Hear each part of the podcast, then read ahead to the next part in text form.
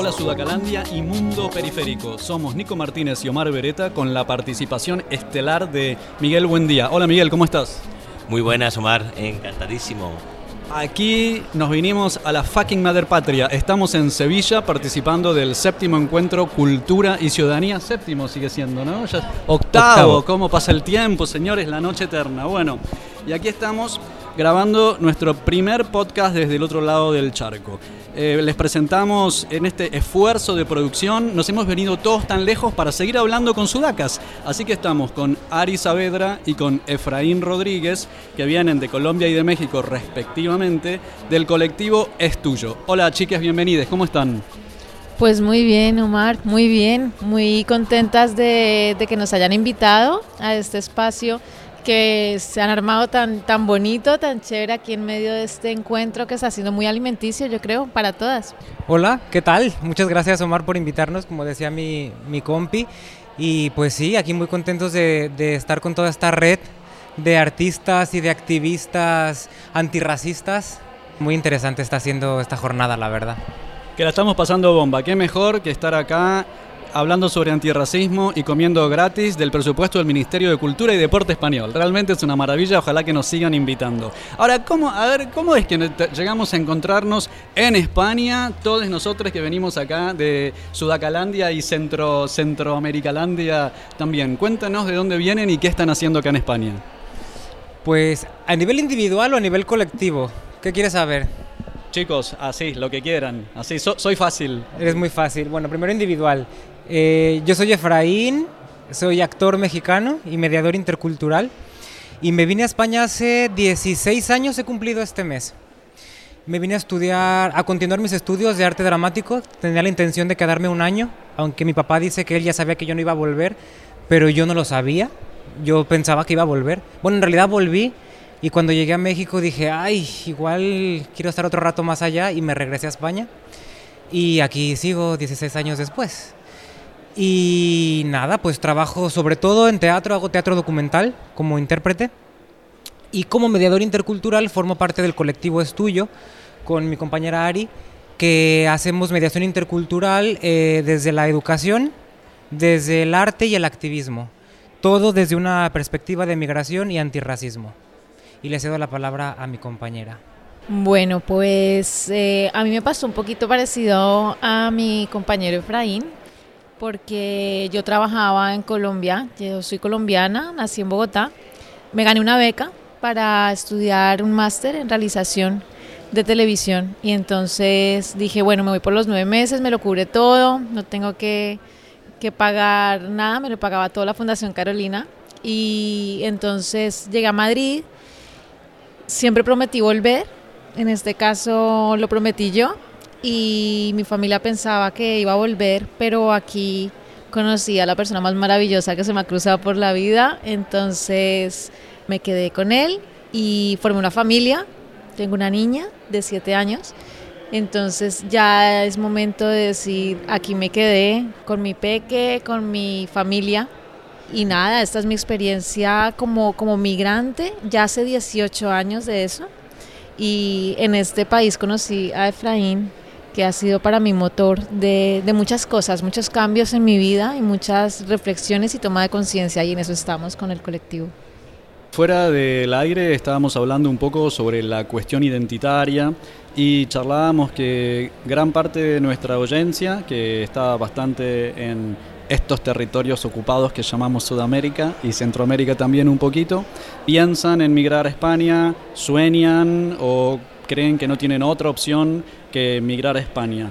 ¿Quieren que antes de entrar más en profundidad sobre el proyecto Estudio que los convoca en este encuentro, hablemos un poquito de la experiencia migratoria y lo identitario en el viaje de cada uno de ustedes? Yo creo que conocí el término, el concepto de identidad cuando salí de mi país. Porque cuando estaba en Colombia nunca pensé que fuera diferente a nadie, ni que mm, estuviera yo como en una escala, ¿no? En un nivel en el mundo. Yo estaba en mi casa con todo lo conocido, con, gente a mi alrededor que no me cuestionaba mi forma de hablar, ni mi aspecto físico. Y cuando salgo de Colombia, lo primero que, que hago es decir quién soy, ¿no? Porque mm, ya de entrada del acento, eh, siempre dicen, ¿no? Cuando eres eh, hispanohablante, ¿no? Cuando tienes esta lengua, pues dicen es más fácil, porque eres, hablas español, tal. Tú con tu cara pareces española. Entonces, y si no pareces española, pareces italiana, que eso es como algo muy, ¿no? Como siéntete bien, porque igual si pareces de fuera, pareces francesa o italiana, pero no pareces colombiana. Y entonces cuando llegas acá eh, y empiezas a trabajar en nuestra profesión, que somos eh, actor y actriz, y empiezas a verte reflejada en un montón de estereotipos y diciendo, fue madre, en mi caso es que aparte de que no represento tampoco esos estereotipos, porque una mujer colombiana está como, como muy categorizada en lo que en, físicamente y, a nivel de, acento, los tengo que incorporar en mí. Entonces, ¿qué es un colombiano? ¿Qué es una colombiana? ¿No? Yo soy colombiana, pues yo no tengo el pelo tan largo, no tengo unas tetas enormes, no tengo, no, el concepto este de mujer eh, latina caliente, pues yo no tengo ese concepto, ese concepto lo aprendí aquí. Y me cuestioné el hecho de la identidad, ¿quién soy? tengo que aprender a hablar con un acento de España para sentirme más integrada, para que me den más trabajo.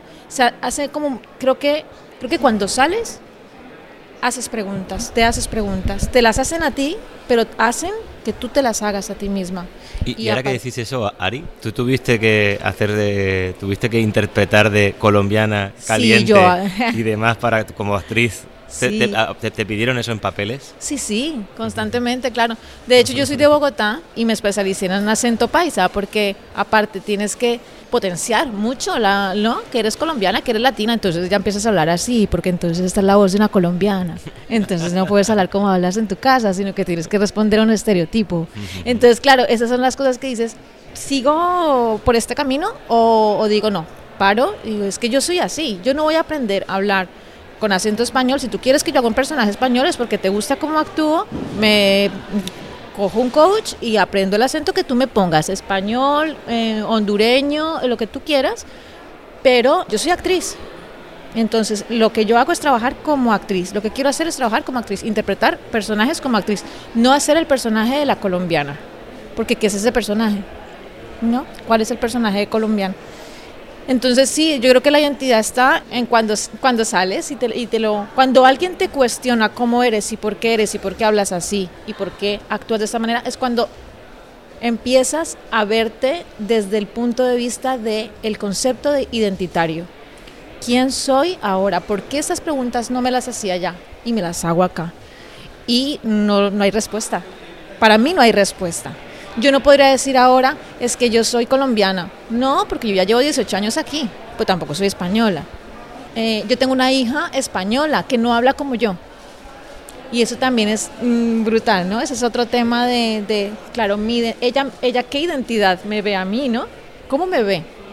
Entonces creo que la identidad es, es es un proceso larguísimo. Yo creo que, no sé, como migrante, yo creo que nunca vamos a tener respuesta a esa pregunta. ¿Quién soy? Ni idea. Cuando tenga 80 años, igual volvemos acá y lo hablamos, a ver qué conclusiones sacamos.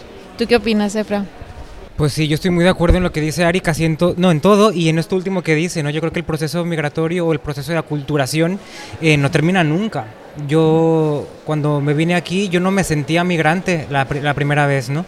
Yo me sentía turista, estudiante, eh, me sentía muchas cosas, porque eh, para mí ser migrante o el concepto de migración lo entendí mucho después, cuando tuve que enfrentarme como más a la cotidianidad, ¿no? Cuando tuve que ir al médico, cuando tuve que poner una denuncia, cuando tuve que hacer cosas de español. Y ahí dije, ah, bueno, es que igual estoy ya habitando este país de otro sitio, ya la cámara de fotos ya la dejé en casa, ya no voy con foto con la cámara por todas partes, ¿no?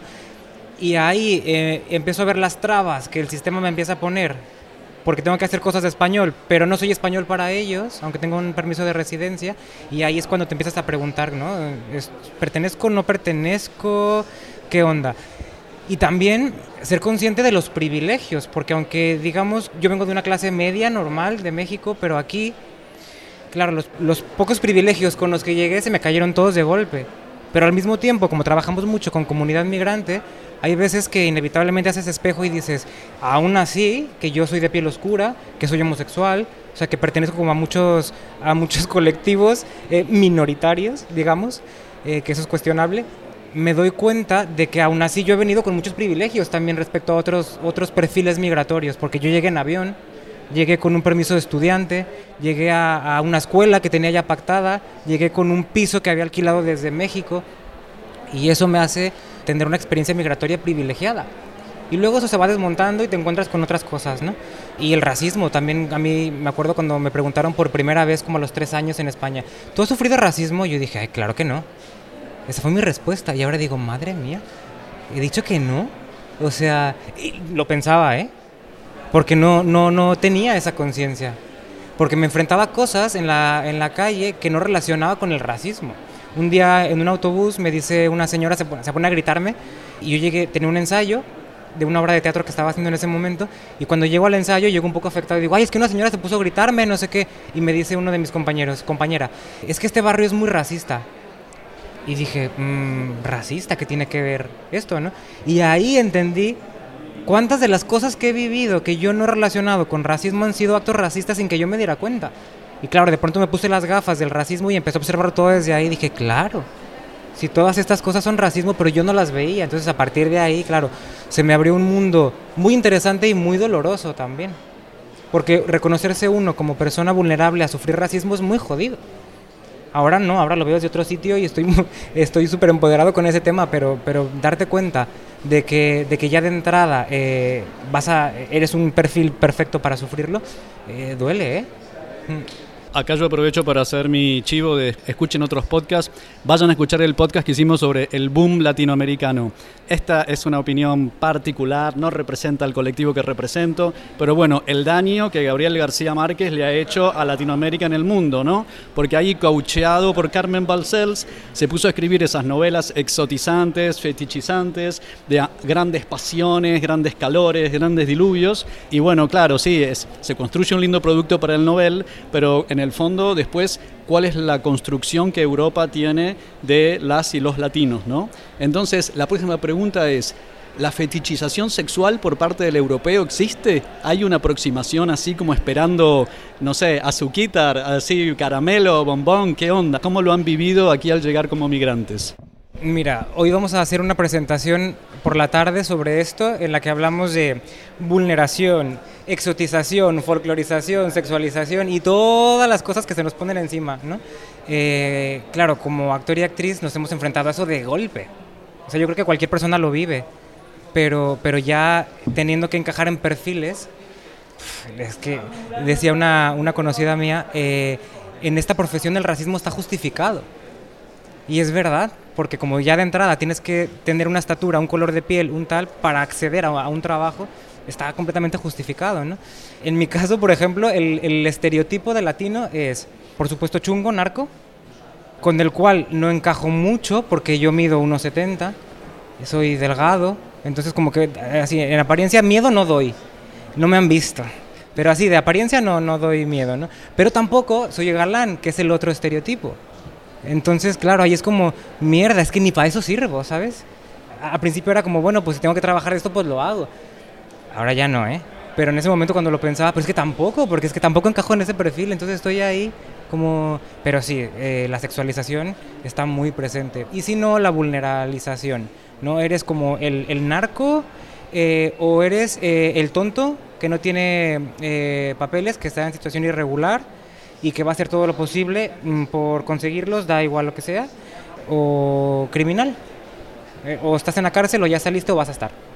Y Ari pues te puede contar de sexualización bastante. Sí, o sea, cuando te llega una separata para un casting en la que pone apariencia de Sofía Vergara, con eso ya eh, dices, bueno, yo también estudié peluquería, entonces ahí dije, igual, igual me dedico a otra cosa, ¿no? Lo que más me, me al principio es como que te refuerza. A ver, como que juegas un poco con ese, con, con ese cuento de la exotización. Mm, no con mi pareja, afortunadamente no tuve ese, ese tipo de acercamiento, ¿no? No le vi nunca un interés por un estereotipo.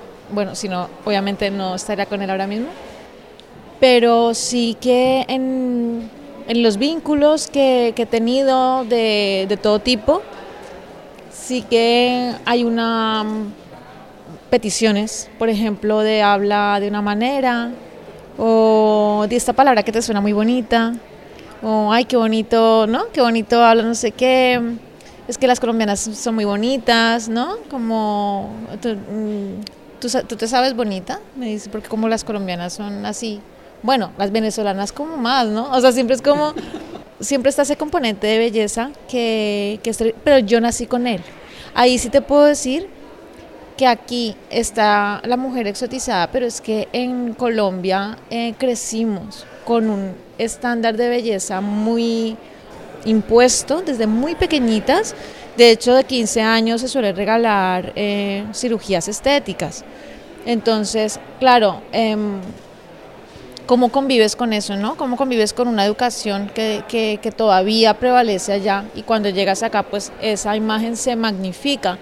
También las series, todo lo que hablamos nosotros en nuestro proyecto, fomentan esos estereotipos. Entonces, claro, es como decir, sí pasa, sí pasa, hay, hay, hay mucha exotización dentro de, dentro de país, pero cuando llegas acá se potencia y se triplica y ya todas tenemos que entrar como en esa, en esa regleta, ¿no? Yo creo que, mm, que la exotización eh, y lo, lo, que hablabas de, de Gabo, pues también responde un poco que a, que tenemos pocos referentes de escritura, de literatura. Y él fue un referente eh, enorme, es un ícono colombiano. Entonces, claro, la imagen que te llevas hasta, hasta que llegó otro fenómeno como fue el narcotráfico, pues fue un Macondo, ¿no? Claro, ¿qué quieres? ¿Un estereotipo de Macondo o un estereotipo de narcotráfico? Es que es terrible cuando un país tiene que enfrentarse a tantos, a tantos estereotipos y no precisamente sobre la comida, ¿no? Entonces es como, ¿qué quieres? ¿Ser exotizado o ser eh, criminalizado completamente? Yo creo que ahí hay un debate como abierto y afortunadamente ahora la literatura colombiana eh, está muy puntera, tenemos muchos referentes, tenemos muchas formas de escribir, mucha poesía, mucha crítica. Entonces creo que tenemos que agarrarnos de ahí, ¿no? De nuevos referentes, simplemente nuevos referentes, no sé, Pilar Bonet eh, estaría muy bien, eh, ¿no? Que, que, fuera un referente mm, eh, contemporáneo importante, ¿no? Bueno, y para redondear el capítulo Migración, las historias de ustedes, ¿cuáles han sido las cosas, las sorpresas que se han llevado positivas, que han encontrado confrontando con los territorios de los que venían y al llegar acá, eh, de qué manera sienten que la vida se ha vuelto o más fácil o más enriquecida o, o ha sido un aprendizaje positivo? Pues yo no tengo nada bueno que decir, la verdad. No, no te creas, es broma, es broma.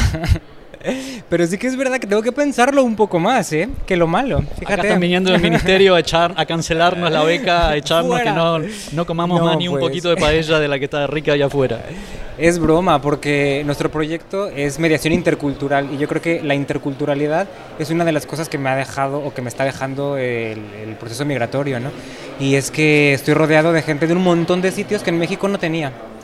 Yo en México nací en Lagos de Moreno, que es una ciudad pequeña de 20.000 habitantes, aunque luego viví en Guadalajara muchos años, pero que ahí sí que había gente de más sitios, ¿no? Pero es que aquí estoy rodeado de gente de un montón de sitios. Y no solamente de la gente, sino de su bagaje y de sus cabezas y de sus historias. Y bueno, pues lo que es la interculturalidad, que aunque yo creo que España no es un país intercultural, a diferencia con, con la multiculturalidad, ¿no? España es un país multicultural, pero las culturas no están integradas, con lo cual no creemos que sea intercultural, ni siquiera sabemos si va a llegar a serlo en algún momento. Pero nuestras sociedades pequeñas, nuestros contextos cercanos sí que lo son. Y eso yo creo que es como una de las mayores cosas que me ha regalado la migración. Y mientras pienso en otra, le paso la palabra a Ari. Cosas buenas, muchísimas, por eso, por eso estoy aquí. Cuando reflexiono sobre las cosas buenas, digo, eh, me sale la, la imagen de la red cuando estás en tu país, tienes una red fija. De hecho, anoche estábamos hablando un poquito de eso, ¿no? De que tienes una red que ya está elegida de antes, ¿no? No, no, no la eliges tú. Entonces no tienes que pensar en vincularte con nadie que no sea, o sea, tienes una base. Pero cuando llegas a otro lugar y te instalas en otro lugar, tienes que abrir los ojos para hacer red. Y yo aquí tengo que agradecer la red que tengo. Tengo amigas que son familia, tengo a mi familia ya formada aquí también, entonces positivo a nivel de relaciones es eh, maravilloso. Tengo que decir que positivo también para mí es yo misma, porque mi papá cuando yo migré siempre me habló como del orgullo de que pudiéramos estar aquí representando esa otra parte, es que es una lucha también completa por todo el tiempo estar representando lo que, lo que somos más allá del estereotipo. Y él siempre me lo recalcó, me dijo, mi hijita escriba, mi hijita actúe, cante, porque a mí me gusta mucho cantar y lo hacía en Colombia, aquí no lo hago, pero allí lo hacía. Y me decía, cante, mi hijita, es que su voz tiene que llegar lejos, ya está allá.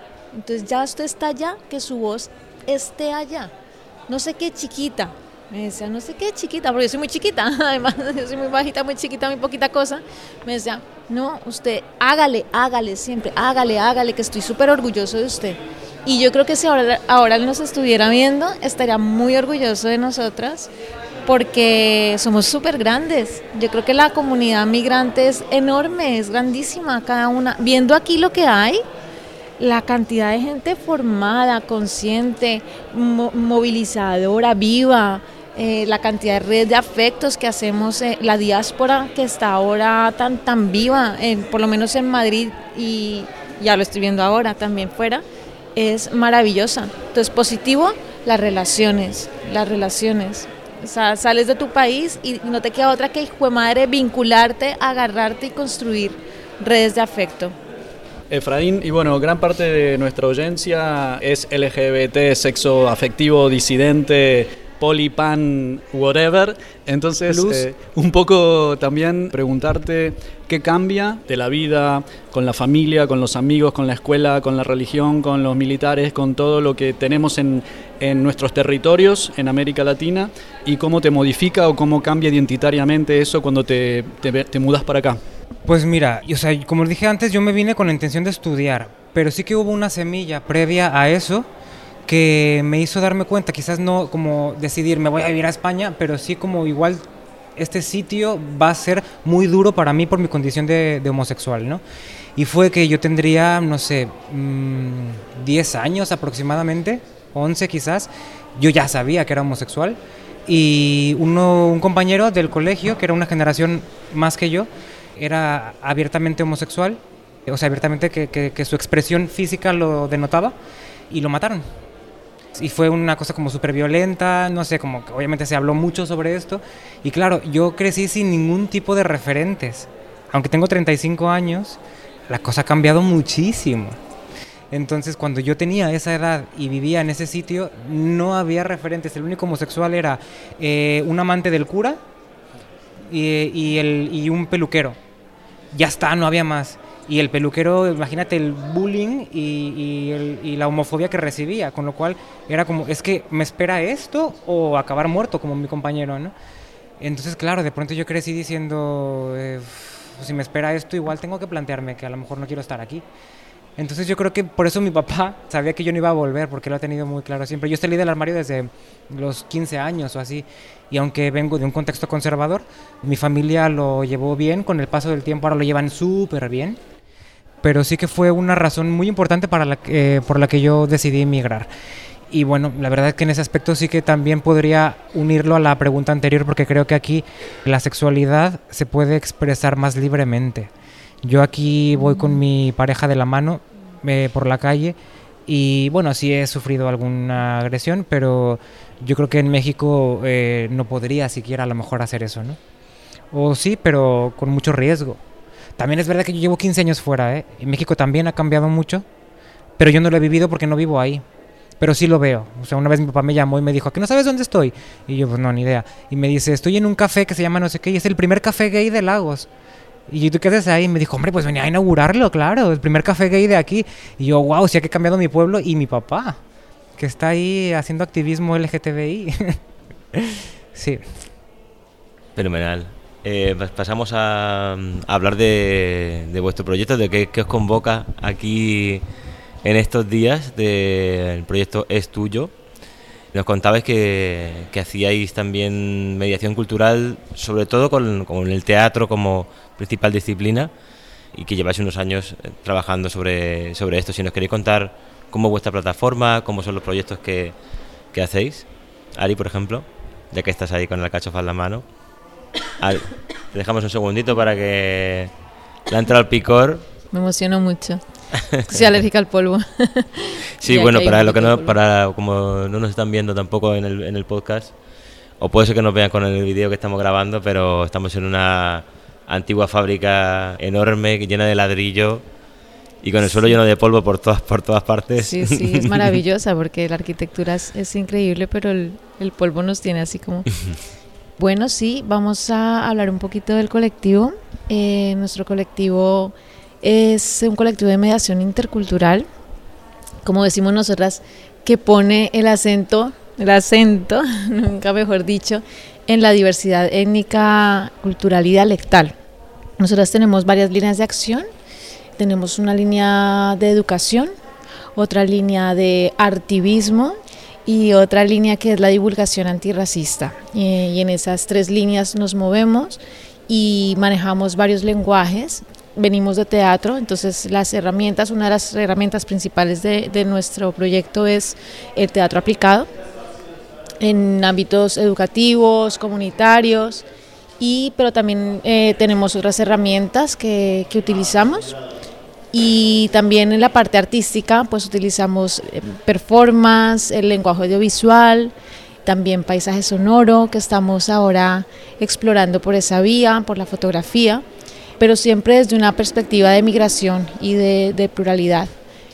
Sí, por ejemplo, en la línea de educación, trabajamos, concretamente ahora estamos trabajando un proyecto que intenta romper las fronteras entre el arte y la ciencia. Eh, desde una perspectiva de sostenibilidad social y ambiental. Realmente el proyecto surgió porque se quería dar respuesta a una, a una necesidad del barrio que fuese eh, relacionada con la sostenibilidad ambiental, pero a nosotros nos costaba mucho como no hablar de la sostenibilidad social que está tan poco presente, ¿no? que, que, aunque está ahí en los medios de comunicación, en el debate público no se habla de esto. Y nosotras creemos que la sostenibilidad social es la base de todas las desigualdades eh, medioambientales del planeta y que para que una comunidad sea sostenible tienen que estar todas las personas en igualdad de condiciones. Utopía total, pero bueno, como muchas cosas, hay que soñar y, intentarlo, ¿no? Y nuestro proyecto educativo tiene mucho que ver con eso. Trabajamos pues en universidades, con museos, con colectivos y comunidades muy diversas entre sí y lo que hacemos es ponerlas eh, juntas donde hay diversidad cultural, étnica, intergeneracional, funcional, de género, sexual, todos juntos con un tema específico, casi siempre desde el teatro documental, no como no en busca de un resultado final que sea una obra de teatro, sino utilizar esas herramientas para generar diálogo entre distintas personas y redes y otro tipo de pensamientos, ¿no? Pensamiento crítico y de colonial y demás. Y luego está la parte de activismo, que la quieres contar? Sí, sí, y hablar un poquito también del tema que nos caracteriza, que no nos pueden ver, claro, nos están escuchando, no nos pueden ver, pero les contamos que utilizamos eh, la construcción, construimos siempre un espacio de ficción, que me parece maravilloso comentarlo porque porque es una cosa primero que identifica el proyecto, utilizamos colores, el amarillo y el azul, nos vinculamos eh, como personajes a esos colores pero también porque justo esas, esas necesidades que, que, hemos detectado trabajando con la comunidad, esos proyectos más, más participativos, los cobijamos dentro de, una, dentro de un universo de ficción en el que las personas nos sentimos cómodas, seguras para hablar, porque valoramos mucho el conocimiento emocional, el conocimiento experiencial, las vivencias. Creemos que, que es importante ponerlo en valor porque el conocimiento meramente intelectual está muy bien, eh, leemos mucho, somos unas personas que estamos constantemente alimentándonos, pero valoramos mucho el conocimiento cultural y experiencial. Entonces, esos espacios ofrecen que, se pueda activar las emociones, la, creatividad, despertar la creatividad, la imaginación, y creo que es un sello de nuestro proyecto.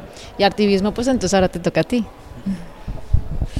Bueno, lo uno con lo que decía Ari, ¿no? Que tenemos un código estético eh, muy edulcorado, muy dulcificado, eh, casi, bueno, casi no, súper naif, muy infantilizado incluso, porque nos gusta hablar de racismo, pero con las personas blancas parece que sí, como que entra más fácil, digamos. Que, qué simpáticos son y de repente. Totalmente, nos, ven tan inofensivos que es como, ah, mira, vamos a ver este video en YouTube porque se ve como casi una publicidad. De hecho, trabajamos con, con en formato audiovisual inspirado siempre en la, en la publicidad. Sí, porque estuvimos viendo algunas de, de las stories que hicieron ayer y son re piezas publicitarias, ¿no? Ustedes como personajes, además, con un micrófono de, de mentira. Sí, con gafas de colores. Con gafas de colores. objetos hinchables, todo, todo muy exagerado, ¿no? Sí.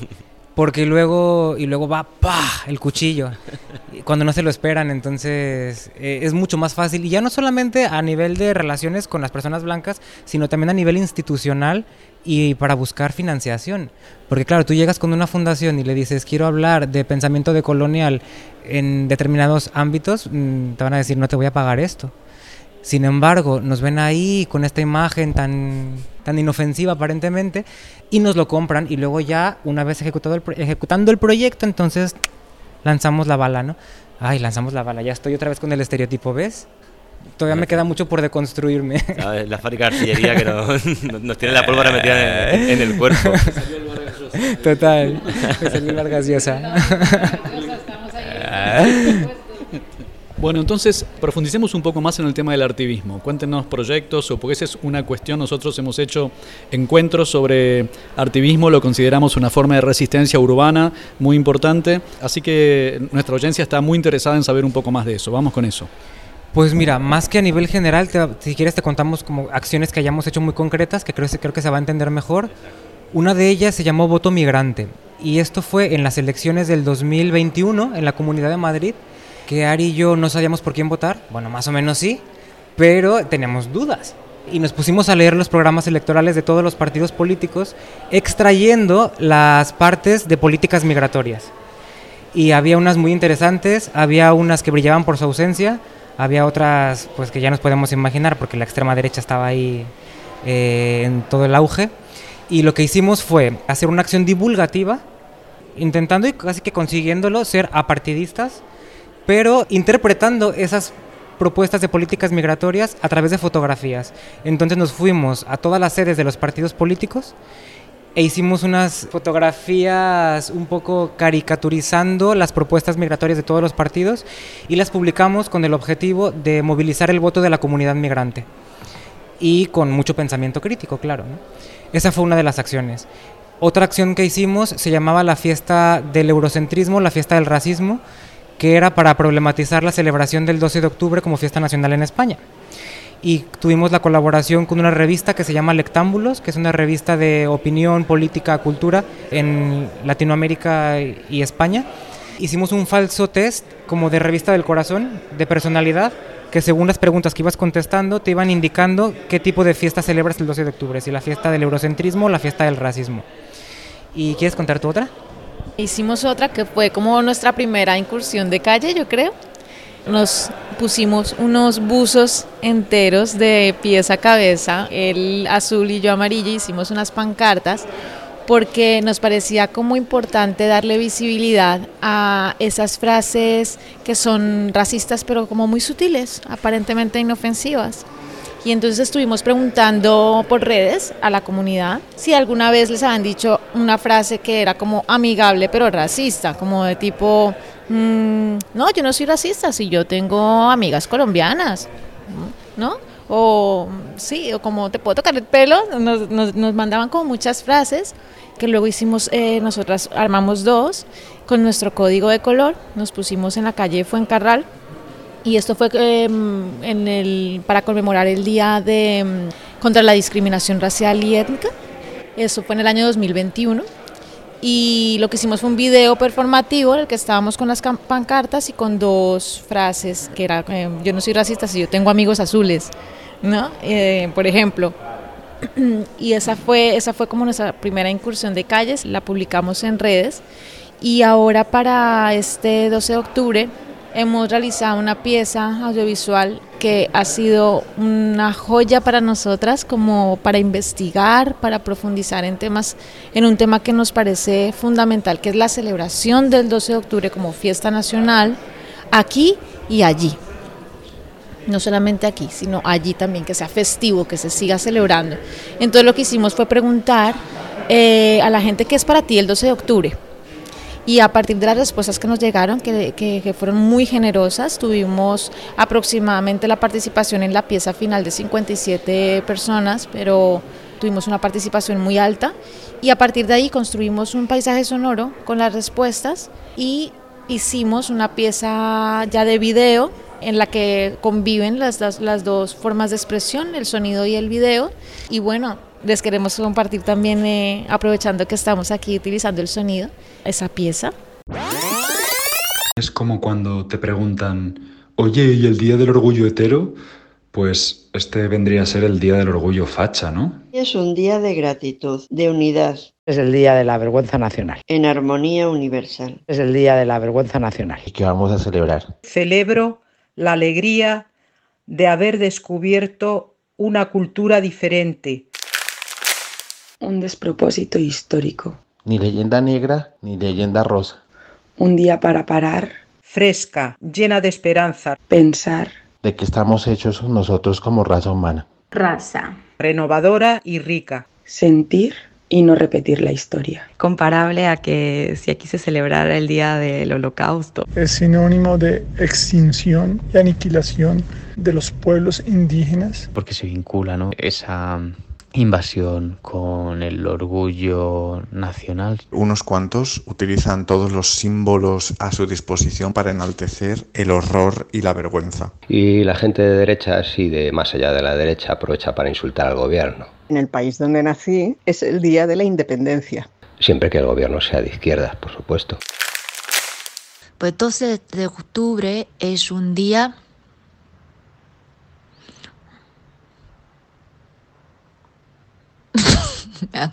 me, ha quedado, callado. A través de las redes sociales me llegan eh, lecturas muy interesantes sobre qué es el 2 de octubre, por qué se celebra en este país. ¡Ah! ¡13 segundos! Pienso que los españoles deberían pensar en el daño que hicieron. Como celebrar una fiesta de reconciliación con tu vecino y no invitar a tu vecino. Para mí, el 12 de octubre es un día en el que habría que quemar este país. 10 segundos, 19. Bueno, lo dejo. es una herida abierta, infectada. Aquellos pueblos a los que aniquilamos injustamente. Está cubierta con un vendaje blanco, limpio, impoluto. Despojando de sus culturas y de sus tradiciones. Tiene que ser sanado. Extractivismos. Es el cumpleaños de mi hermana. Minería, cambio climático. Es el cumpleaños de mi amigo Carlos. Pérdida de biodiversidad. Es el cumpleaños de mi amiga querida. Emergencia climática, culturas devastadas, desaparición de lenguas, exterminio de pueblos. Es el día que cumple mi niña Julieta. Mi regalito de la Virgen del Pilar. Se conmemoran 500 años de una hegemonía que se ha impuesto en el mundo en gran medida con violencia es puente nada más. Pero también marca el comienzo de nuestra resistencia amorosa. Las resistencias de nuestras comunidades racializadas y principalmente el pueblo afro. Más triste me parece que aún en países de Latinoamérica, de Avia Yala, se celebre aún. Por el descubrimiento de América en 1492 por Colón.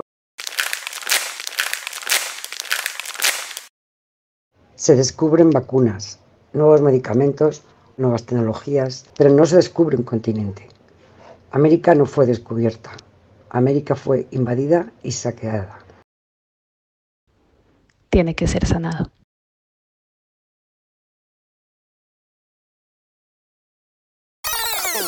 Ustedes viven en Madrid, además, los dos, ¿no? Cuando el 12 de octubre, que incluso para el español que ni, ni, ni se plantea qué significa esa fecha al otro lado del charco y demás, incluso a algunos les ves que empiezan a problematizar que el acto principal sea un desfile militar, porque no es más que eso, prácticamente. No existe realmente un festejo en la calle, bueno, quizás en los pueblos, pues eso, sale la banda del pueblo, sale la policía, sale la Guardia Civil, el alcalde, saca la banderita, tocan el y chao. O sea, no es, un día festivo, pero no tiene, no tiene más eh, contenido que, el desfile militar. Cuando ustedes llegan a Madrid y se encuentran que el 12 de octubre es un feroz desfile militar, ¿qué, qué, les atraviesa? ¿no? Para mí este año fue como muy consciente porque íbamos hacia la marcha del 12 de octubre, nuestra marcha, nuestra voz, y justo cuando íbamos hacia Cibeles, bajaban los que venían, las que venían de, del desfile militar. Entonces era como para mí muy simbólico ver cómo unas voces iban hacia, hacia arriba y otras venían hacia, hacia abajo y contaban discursos completamente diferentes, dos historias que no tienen nada que ver la una con la otra, cómo pasaban por, la, por, el, por el paseo de la, ¿no? del Prado juntándose y poniéndose una frente de la otra. Entonces creo que estamos en ese momento de por lo menos tener el contrapuesto ahí.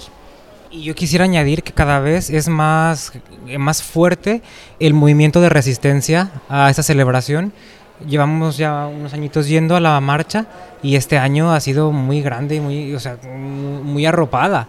Hay un movimiento que es el que se, encarga de, organizarla, que se llama eh, por Instagram, para que la gente si quiere buscarles, se llama Descolonicémonos 12 de octubre y son los que gestionan eh, acompañado de un montón de asociaciones y de colectivos que trabajan desde muchos sitios distintos, pero siempre desde una perspectiva de colonial. Y la verdad es que es un día es duro porque en ese cruce de, marchas, como decía Ari, pues te toca ver gente gritando, eh, puto migrante, vete a tu país. Y todavía es como, y además con, con víscera, ¿sabes? Que no es una cosa eh, que te la digan aquí, no, no, que te la gritan con mucho odio y recibir eso, aunque no te la digan a ti, te la están diciendo a ti.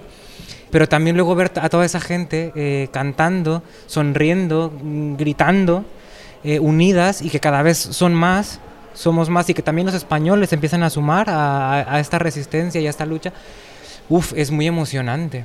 Yo creo que está cambiando, está cambiando, está creciendo y, y ojalá que siga a más.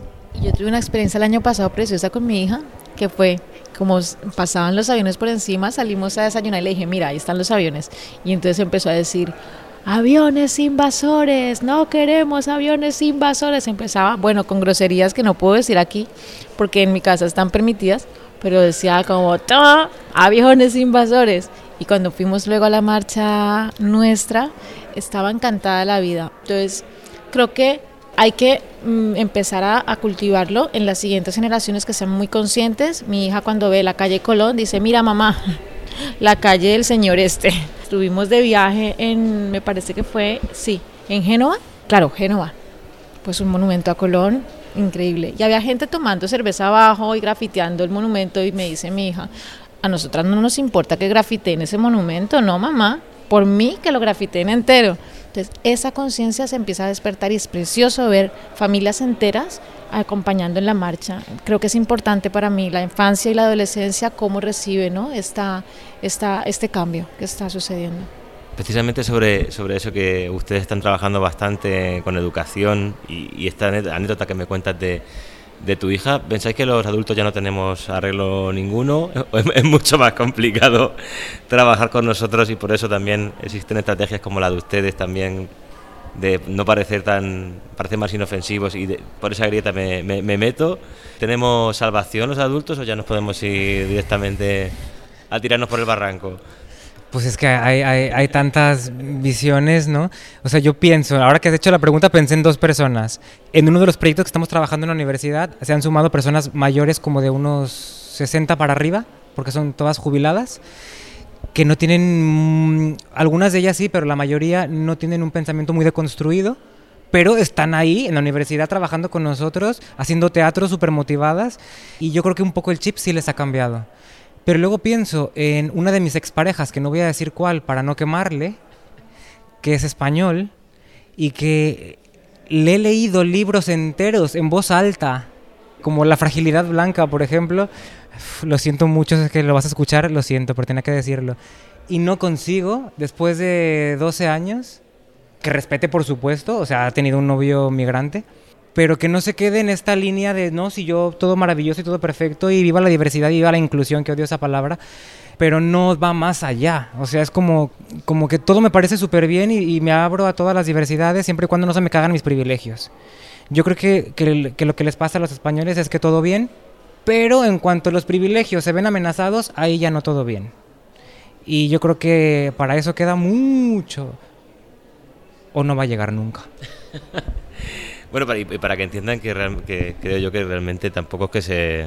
Te lo digo como, como un hombre blanco, rubio, heterosexual, o sea, es decir...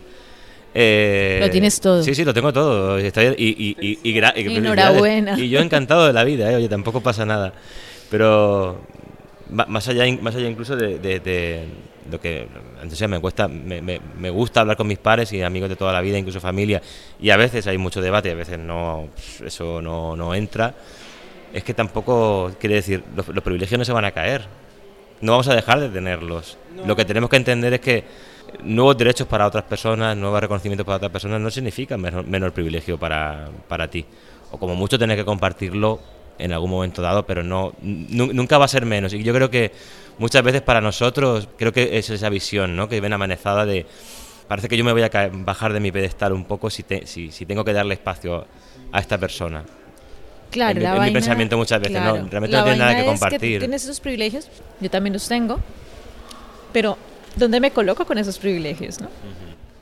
Claro, ¿qué, ¿qué, haces con ellos, no? Sí, hablando del sector cultural que es al que pertenecemos, eh, yo sí que creo que sí que tienen que renunciar a sus privilegios. No puede ser que nuestra historia se siga contando por, por la voz de ustedes, o sea, que, que es como, no vale, sí, ahora ya es momento de hablar de diversidad y no sé qué, pero la cuento yo y te contrato a ti, actor, para, para que la interpretes, pero la he escrito yo y es mi visión, ¿no? O sea, hace poco hice una película eh, como actor en la que iba todo sobre la migración y sobre todo de, de personas negras y claro, yo los veía y, y, el director que imagino que se habrá documentado para escribir una película como esta, que es español blanco heterosexual, todo el rato, cuando cortábamos, entre escena y escena, decía, vale, y ahora viene la escena de los ilegales, yo decía, de los ilegales. ¿A qué te refieres? ¿A, las personas migrantes? Bueno, sí, a las migrantes. Y, entonces coge a esta ilegal y yo, ¿a quién? A la niña de dos años. O sea, ya la estás llamando ilegal con dos años. O sea, que no hecho, que solamente ha nacido aquí, que, además es que ha nacido en España. O sea, ni siquiera es que, yo qué sé, o sea, como... Mm, es que esa película no tendría que estar dirigiendo él, ni escribiéndola él. La tendremos que estar escribiendo nosotros. Es nuestra voz la que tiene que estar ahí. Y para que nuestra voz esté ahí, se tiene que callar él.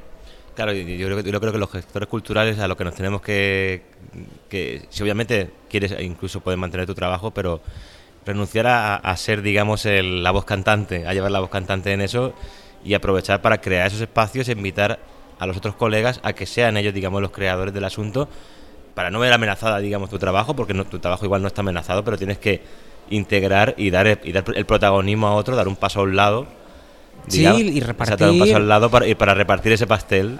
Yo siempre también es un tema, para mí, yo también lo veo como un tema de ego también, porque obviamente todos los creadores tenemos nuestro pequeñito ego de decir, bueno, se me ocurrió tal historia, tal idea, me encantaría llevármela, pero igual lo que tienes que hacer, como buenos mediadores, que también trabajamos en eso, ¿no?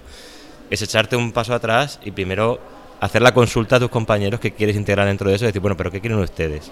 O, o, cuál creen ustedes que es el camino para esto, ¿no? de eso que estás diciendo, creo que un buen ejemplo es este evento en el que estamos ahora mismo, en este encuentro, que yo creo que, que aunque lo organiza el Ministerio de Cultura, que es muy blanco, han contado con un montón de gente detrás para crearlo desde nuestras voces, desde nuestras miradas y desde nuestros relatos. Y yo creo que esa es una muy buena manera, por ejemplo, de empezar a, a cambiar las cosas, ¿no? También hay un tema que antes dije, odio la palabra inclusión, no porque por el concepto de inclusión, bueno, sí, por el concepto de cómo se entiende, por lo menos en España, que es donde vivo, ¿no? Escribí un artículo hace no mucho que se llama Mi inclusión legitima tu supremacía, porque yo creo que si, que si me dejo ser incluido, te vuelvo a dar a ti el valor de que seas la persona que me incluye, con lo cual ya otra vez está la jerarquía, tú estás por encima de mí y gracias a ti yo estoy dentro, porque me estás dejando entrar, y me dejas entrar no a un círculo, sino a un triángulo y en ese triángulo tú estás arriba y yo ya estoy dentro pero estoy abajo y seguimos estando en, sitios distintos. Yo meto aquí mi frase, de, de, mis frases de estas de me voy hasta luego, de si vas a hablar con de mí, habla conmigo. No hables de mí si yo no estoy ahí. Y yo puedo hablar también de mí, yo solita.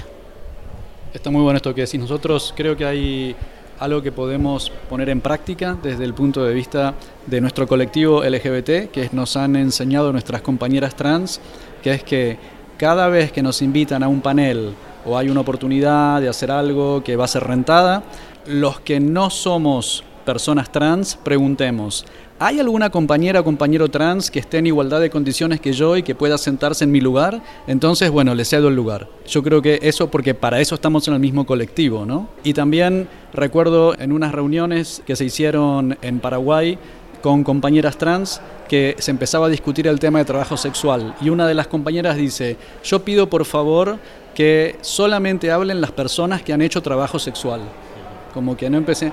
Entonces, bueno, creo que es interesante, ¿no? Como que se puede un poco trasladar esos parámetros y, y, eso es lo que busca Cuarto Mundo también, ¿no? Apartarnos de los parámetros eurocentristas académicos, que es poner, considerarse sujeto y opinar sobre el objeto, sino crear paradigmas propios. Y eso es lo que estamos tratando de hacer acá un poco juntas, ¿no?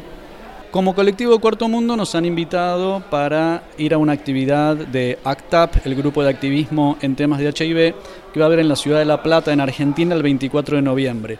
Argentina acaba de pasar una ley muy novedosa, muy buena sobre VIH, que quita el foco de la medicalización, por supuesto, medicina gratis para todos, pero que quita el foco de la medicalización y lo lleva más al tema de los derechos humanos. Eh, bueno, estamos muy, muy contentas que nos han invitado a, a un panel que va a haber allí sobre cómo difundir que toda la información, que todos estos beneficios que trae la ley, de qué forma hacerlos conocidos para toda la población. Entonces, hilando esto con lo de artivismo que estábamos hablando antes, quería preguntarles en la experiencia de ustedes, cómo hacer que estas acciones de artivismo no queden solamente dentro de la clase media progre que se expone, que se anima, que se presenta a estas acciones. Ya el hecho de ir vestidos de esta forma clandestina es, es un buen ejemplo de eso. Participamos hace poco en una iniciativa de la parcería, que un, encuentro entre colectivos migrantes eh, que trabajaban desde el arte y sí se presentó ese debate de qué hacer para no quedarnos en, en nuestra misma sala de nuestra casa. ¿no? Yo creo que ahí reflexioné bastante sobre el tema de la presencia en las instituciones. Para mí es importantísimo el trabajo que, hace, que se hace en periferia, pero es vital el trabajo que se tiene que hacer desde la institución. Tenemos que estar en las instituciones, porque ahí está eh, el eje, la vértebra, tenemos que estar ahí. Entonces nosotras creemos en la periferia, pero también creemos en que tenemos un lugar y ese lugar tenemos que ocuparlo. Nos pasó con, el, con la acción del, del voto migrante, ¿no? ¿Cuántas personas podemos votar como migrantes? Votemos, o sea, porque tenemos derecho y deber de votar. Y hay mucha comunidad migrante que no puede votar. Entonces los que podemos votar, tenemos que votar para darle voz, ¿no? A esa comunidad. Entonces, como posicionarnos, tenemos, tenemos que ocupar esos espacios de poder, es que es, es la manera. Y cuando nos llaman para trabajar en esos sitios como que decimos a veces es un poco incómodo, nos gusta, porque claro, es que mm, vamos a molestar, vestidos muy bonitos, pero vamos a, a, hacer ruido, es la única manera. Yo no tengo ni idea cuál es la manera, la verdad, pero lo que sí que hemos encontrado es que, o sea, este proyecto surgió, iba a ser una obra de teatro, y ya está, o sea, y es lo que íbamos a hacer, y la ensayamos, y antes de estrenarla nos dimos cuenta que no queríamos hacer una obra de teatro porque no tendría ningún tipo de repercusión. Entonces dijimos, no, si es que nosotros queremos llegar a, la gente, a otra gente, no a la gente que va a venir a vernos al teatro, que es la gente que ya está muy concienciada con estos temas. Por eso es que decidimos abrir la línea de educación para trabajar con las comunidades. Y las comunidades, vuelvo a lo mismo, nos interesa que haya como una cuota, digamos, de personas no blancas o migrantes, pero sobre todo nos interesa que estén los otros, las personas mayores que hablaba antes, porque ahí, en ese diálogo con nosotros, en, en, esos espacios es muy bonito porque hay gente que habla que en otro, en cualquier otro contexto jamás se juntarían. Y casi siempre en el feedback después de los talleres nos dicen es que yo jamás habría conocido a esta persona y menos me le habría contado mi vida. Pues intentamos como generar esos espacios de encuentro y de diálogo para que suceda eso. A lo mejor se queda en algo muy micro, pero ya con que cambie algo en una persona, pues es maravilloso, ¿no? Bueno, chiquis, muchísimas gracias por el tiempo que nos dedicaron. Me parece que ya nos vamos corriendo al patio que están ahí con paella y salmorejo y otras de las cositas que nos está dando acá el ministerio. Y arepas, que ayer dieron arepas. Vamos con esa. Ministerio de Cultura, si nos estás escuchando, we love you. Y estos fueron Ari Saavedra y Efraín Rodríguez con el colectivo Cuarto Mundo del colectivo Es Tuyo. Vamos a colgar en todas las redes los datos de Instagram y todas las redes de los chicos también. Muchas gracias y vamos a, seguir bailando que todavía tenemos una larga jornada aquí en Sevilla. Muchas gracias a ustedes, ha sido un placer. Muchas gracias, ya nos vemos en la, en la próxima. Hasta luego. Llegó el Betty. Vamos. Vamos a terminar. Somos Nico Martínez y Omar Beretta. Y este es un podcast del colectivo Cuarto Mundo. Y Miguel Buendía, creador de la productora Nomad Radio y residente en Onda Saibú, Centro Cultural de España, Juan de Salazar, en Paraguay. Seguinos en Facebook y Twitter, arroba puto el que lee 108. Y en Instagram, arroba censurado 108. Y también pueden encontrar mi trabajo en www.nomadradio.art y en Twitter como arroba Miguel Para toda Sudamérica, educación sexual integral y laica. Y para todo el mundo, cuidados y ternura. Hasta, la, próxima.